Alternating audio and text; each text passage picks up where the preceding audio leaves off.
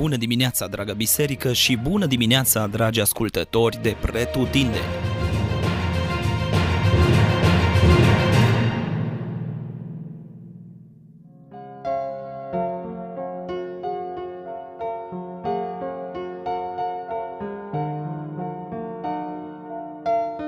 Geneza, capitolul 34 În acest capitol ne este prezentat un exemplu de răzbunare, iar această răzbunare o putem privi atât justificată cât și nejustificată. Cu siguranță actul de viol comis de către Sihem a provocat multă durere și amărăciune și poate chiar și o stare de trădare. Așadar, răzbunarea fraților Dinei împotriva lui Sihem și Hamor poate fi justificată ca o consecință a violului comis. Însă, Ceea ce nu observăm aici este aprobarea lui Dumnezeu cu privire la planul pe care Simeon și Levi l-au conceput. Deși în final cei doi duc planul la îndeplinire, totuși Iacov condamnă acțiunea celor doi fii al lui, deoarece îi era frică de o posibilă situație de conflict care ar fi putut să-l coste atât viața lui cât și viața familiei lui. Însă sunt de părere că aici toată vina a fost oarecum a lui Iacov – din păcate, Iacov dă dovadă de a fi un cap de familie căruia îi lipsea coloana vertebrală. De unde știm asta? Pentru că în versetul 5, după ce Iacov află despre cele întâmplate, el tace. Iacov nu este în stare să spună nimic. Mă întreb oare ce părinte ar face așa ceva?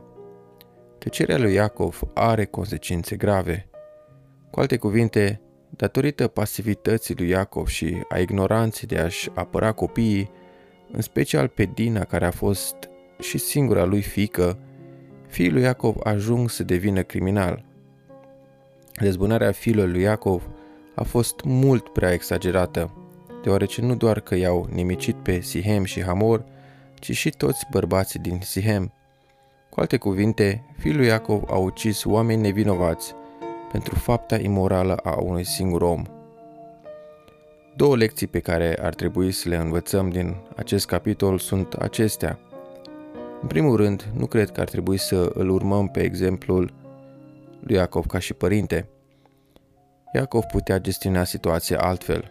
Pentru că era într-o poziție de autoritate, ar fi putut să o protejeze pe Dina și în același timp ar fi putut să își oprească fiii înainte de a comite fapte criminale însă lipsa de înțelepciune și curaj l-a costat nu doar reputația și imaginea fiicei sale, ci și reputația și imaginea fiilor lui.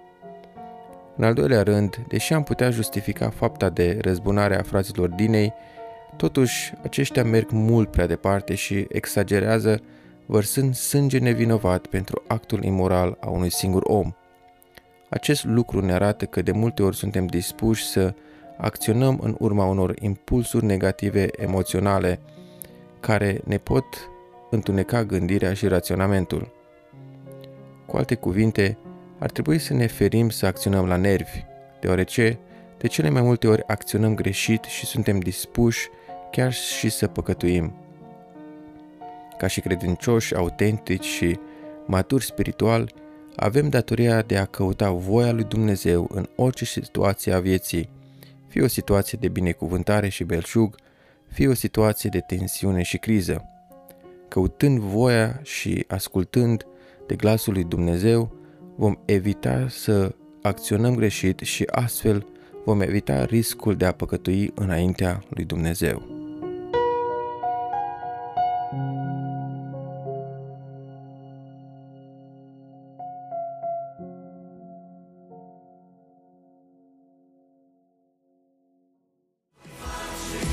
Ați ascultat Gândul de dimineață, devoțional audio oferit zilnic de Biserica Betania Dublin.